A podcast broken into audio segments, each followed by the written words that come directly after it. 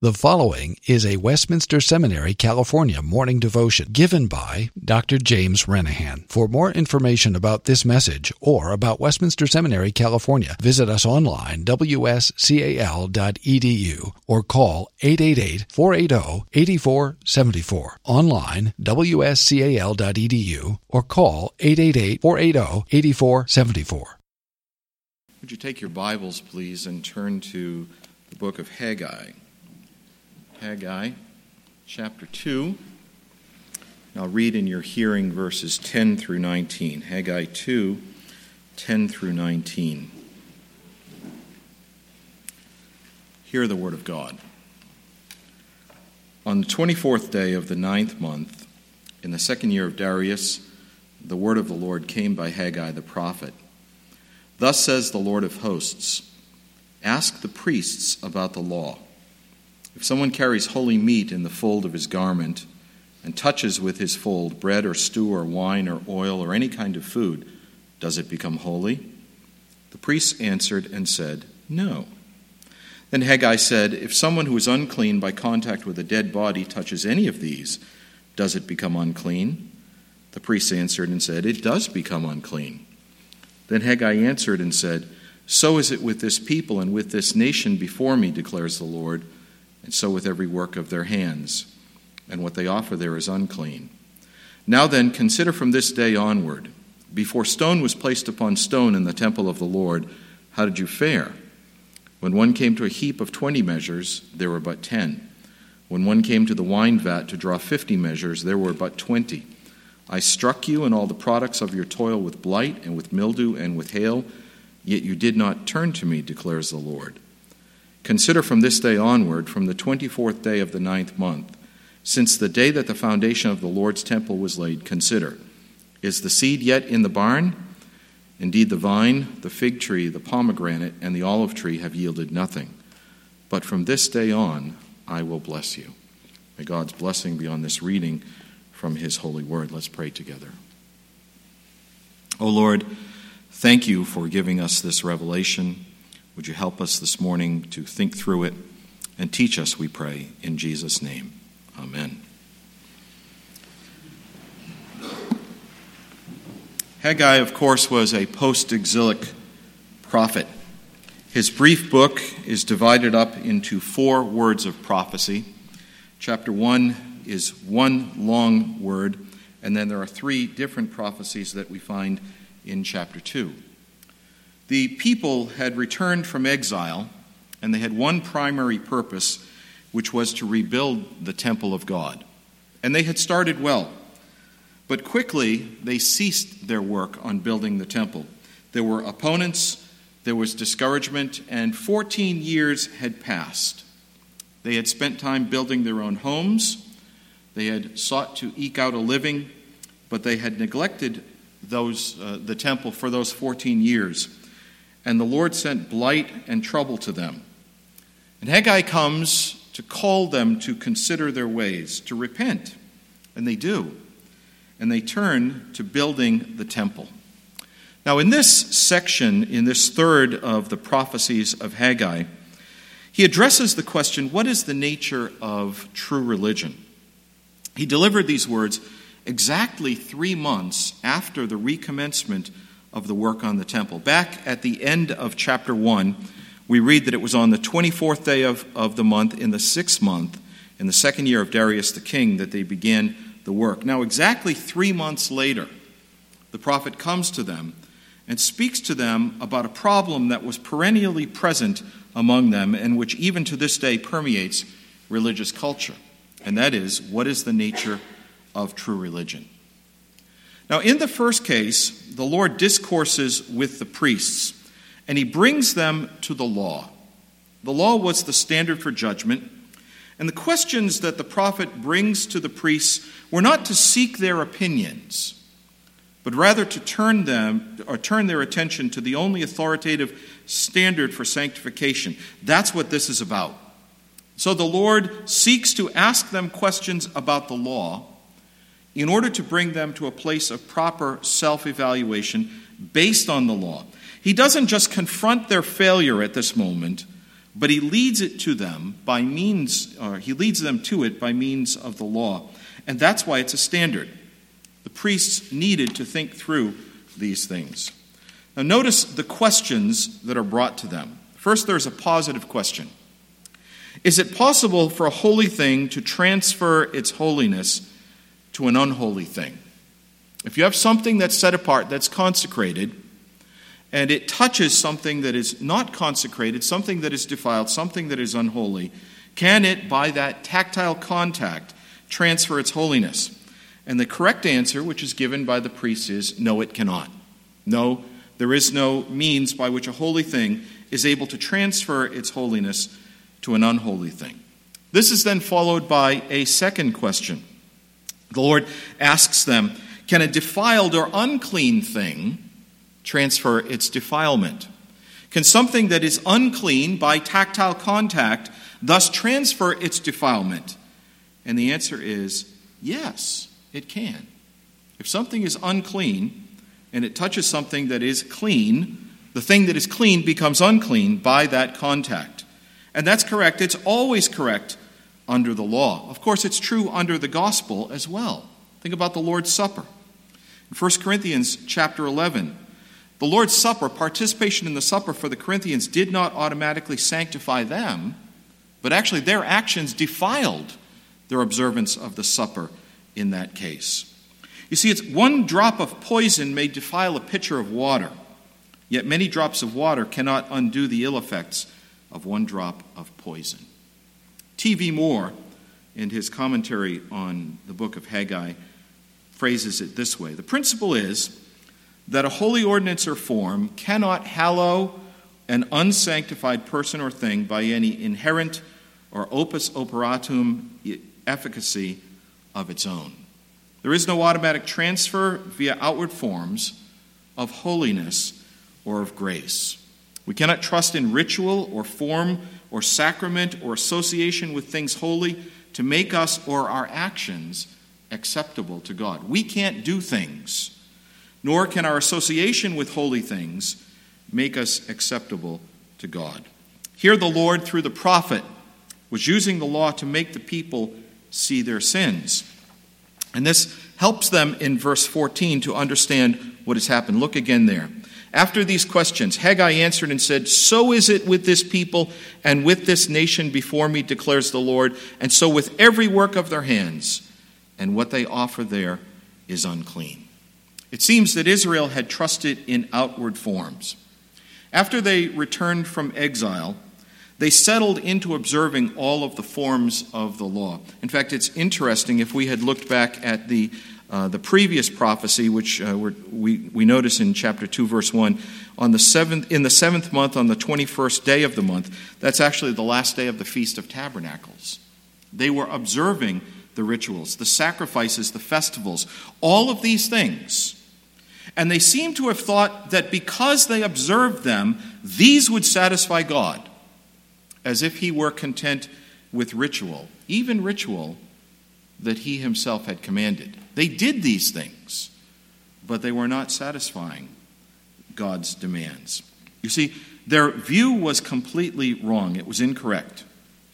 Their actions in the failure to rebuild the temple, to do the first thing that they were called to do upon their return proved that they did not understand the most basic principle of true religion, and that is that we must love the Lord with all our heart and soul and mind, or all of our outward acts, even our obedience to acts that He commands, are empty and worthless.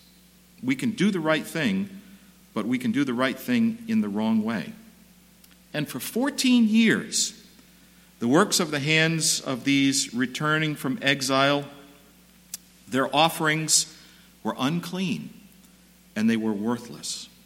Now, we, we might ask the question would they have sinned more by de- neglecting these things? And the answer is of course they would have. Of course, it would have been worse had they not done them. But the lack of genuine faith undoes all outward acts. There is and there must be a priority. And in this case, the Lord is calling Haggai, or the people through Haggai, to recognize that He looks on the heart and not on the outward action. Now, notice what the Lord does. After he makes this pronouncement and tells the people that all of their work has been unclean, the Lord provokes their thoughts. This is one of the, the linguistic connections between the first uh, prophecy of Haggai and the third. It's, it's really interesting how the book is structured. One and three go together, and two and four go together. There are direct linguistic and thematic ties between the two. The Lord comes to them and calls upon them to consider their ways. That's language that's picked up from the first prophecy. Consider your ways. And two times he tells them to consider. In the first case, he wants them to look backwards. Think about what has happened in the past. When you first returned and you came to, uh, um, or before you began to rebuild the temple of the Lord, what was your experience? Think back to the way that your life was structured. How did you fare? So he's using uh, an experiential or an exemplary means, something that they themselves had known, something that they had seen, to make them think about what happened. And it's very colorful, isn't it? When one came to a heap of 20 measures, here's this man who had harvested the grain from his land and put it in a heap, and it made 20 measures. He did it himself. And it came back to that, those 20 measures, what was there? There were only 10. And when you came to the wine vat, and you know that you put in the wine vat 50 measures, and you came to draw it out, what was there? There were only 20. 60% of it was gone. Where was it? What was your experience? Remember what happened to you. Think through this year after year after year. You know, in an agricultural society, one harvest or one bad harvest is difficult. And you say, well, it's maybe you look at it and you say it's because of the weather, it's because of circumstances. But for these people, there was one bad harvest. And then there were two bad harvests. And then there were three. And then there were four. And then there was five. After five or six or seven, you'd begin thinking, wouldn't you? But there were 14 of them. 14 years in which, in this land that was flowing with milk and honey, in this land where God promised blessings upon his people, all they did was face difficulty and trouble. And those promised blessings did not come upon them. Don't you think that you'd stop and reason about this for a moment? This, this is not just um, farmers in the American Midwest facing a drought. This is God's people returning after exile to the Holy Land, and the blessings that are promised are not coming to them. They ought to have asked the question why is this? Why does everything seem to be bad? Well, the answer is provided in verse 17. The Lord says he was against them. Here they are for all of those years. The Lord calls them to consider, to think back, and he says, This is the reason. I struck you and all the products of your toil with blight and with mildew and with hail. The first year, maybe you explained it by other circumstances, but I did that. And the second year, I did that. And the third year, I did that. And the fourth year, I did that for 14 years. And the Lord says, Yet you did not turn to me. In all of this, in all these circumstances, here you are back in the land of promise, and yet in the land of promise, everything is going badly. Don't you realize that I'm the one who made the promises, that I'm the one who told you that this land would flow with milk and honey, and you don't get you don't receive it? Don't you realize that I must have something to do with this? Think back to the past, look backwards, and contemplate. But don't stop there. Look forward as well in verses 18 and 19. Verse 18 gives us another one of these dates. Consider from this day onward, from the 24th day of the ninth month. The 24th day of the ninth month is in midwinter, it's in December, mid December. This is the time when you're not harvesting nor are you growing, but rather the seed already should have been in the barn. Notice the question of verse 19 Is the seed yet in the barn? Well, the answer is uh, it should be, but it wasn't. There was no seed in the barn. They had empty barns, empty grain bins, whatever it was that they used to store the produce from the year, those are empty. and it's mid December and it's bleak because now you won't have a harvest for many more months. What will you do? The Lord says, Is the seed yet in the barn? And then he uses the language of promise vine, fig tree, pomegranate, olive tree, language that comes right out of Deuteronomy chapter 8. The things that God promised. Consider, think about this. Is the seed in the barn? No, the barn is empty. But the Lord says, From this day on, I will bless you. Here it is in midwinter, in the middle of December. From this day on, I will bless you. A time when you can't expect the crop to be harvested, when you don't expect to go out into the fields and find something that is growing. The Lord says, Life has been hard, but life will be good. You wonder, were they thinking about the future based upon the past? I think if it were me, after 14 years, I kind of would expect the same thing to happen again. But this is a great word of comfort because the Lord comes to his people and he blesses his people with this promise I will be with you. From this day on, I will bless you. Now, we have to ask the question then well, what makes the difference? There are two things that make the difference in this circumstance. The first of them is that the Lord has acted. You see, in one sense, I wish that we could have read through the entire prophecy of Haggai, because in chapter 1, this first word that comes from the prophet, it is the Lord who sends the prophet to them with this word after 14 years to call them to repentance. In verse 13 of chapter 1, it is the Lord who comes to them and calls them to act. Haggai, the messenger of the Lord, spoke to the people with the Lord's message I am with you, declares the Lord. And the Lord stirred up the spirit of Zerubbabel, the son of Shealtiel, governor of Judah, and the spirit of Joshua, the son of Jehozadak, the high priest, and the spirit of all of the rest of the remnant of the people. First and foremost, the Lord comes to them, and he stirs them up, and he promises that he will be with them. This is, of course, the beginning always, and we must never forget about it. This is the grace of God in action. At this point, he doesn't leave his people to themselves, but he comes to them and he calls them by the prophet and he stirs them up. And then, as a result of what the Lord does first, the people respond. This is the other half. They obey the voice of the Lord, we're told in verse 12 of chapter 1. They feared the Lord, Old Testament language for true religion. And they come and they work. You know, there's another date in uh, chapter 1. We've already noticed it, but it's the 24th day of the sixth month when they come and they work, when they begin the rebuilding of the temple. You know when the sixth month is? It's mid September. And mid September is the time of harvest.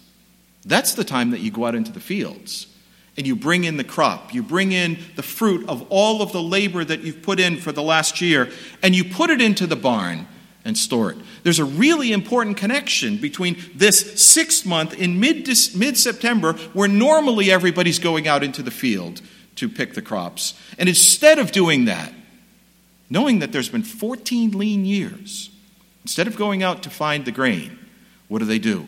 They go to the temple. And they begin to rebuild the temple. They put God's work first, even before the necessary work of filling the harvest. And then we read in the prophecy that three months later, the Lord comes to them and he asks them this question is, is there any seed in the barn? And of course, the answer is no. And now the seed that has been out in the field, the fruit of the crops, has probably withered and died over that three month span. And yet now the Lord comes to them and he says, I will bless you. This is the principle throughout the scripture. God moves, men act, and the sovereignty of grace at work in his people is demonstrated in this principle. We love him. Why? Because he first loved us. And when he loves us, he blesses us as we pursue him, as we follow after him. Israel was intended at this point, or the, the lesson that they were taught, is that they must make the building of the house of God the first priority. And when that is the first priority, then the Lord comes and he blesses. Of course, for us, it's not literal and it's physical, but it's spiritual. And this must be the first priority in our own lives by putting the things of the church of God first and then trusting in the Lord to help us and to bless us. There are many other things that we could draw out of this the danger of ritualism, which was the danger of the Israelites. We could talk about the fact that pollution is easier to receive than holiness is to give. But thanks be to God that He has given to us a holiness that is permanent and undefiled that comes to us through our Lord Jesus Christ. Christ is all over the book of Haggai. The, the earlier prophecy, the, the, the second of them that's in chapter 2, speaks about the glory of the temple that will come. Why was it glorious later? Well, not because of its beauty and its building, but because Jesus came there. And Jesus gave it a beauty that could not be known by anyone else. The, the, in, in Acts chapter 15, we read about purification that comes to the heart through faith through Jesus Christ. You see, the writer of the book of Haggai, this prophet, ultimately is pointing his people and us to Jesus, and saying that we find all of our purification, all of our beauty in him, and we are to trust in him and devote ourselves to him, and then know that he will watch over and guide, govern, and protect us. This is the nature of true religion. As a result of God's grace, we receive salvation and then, because of that, we respond in loving obedience to the commands of God. May God help us to know this lesson. Let's pray together. Father, thank you for this reminder to us. Bless your word as we meditate on it. We ask in Jesus' name. Amen. Copyright 2015, Westminster Seminary, California. All rights reserved. You are permitted to reproduce and distribute this material in any format, provided that you do not alter the wording in any way and that you do not charge a fee beyond the cost of reproduction. For web posting, a link to this document on our website is preferred.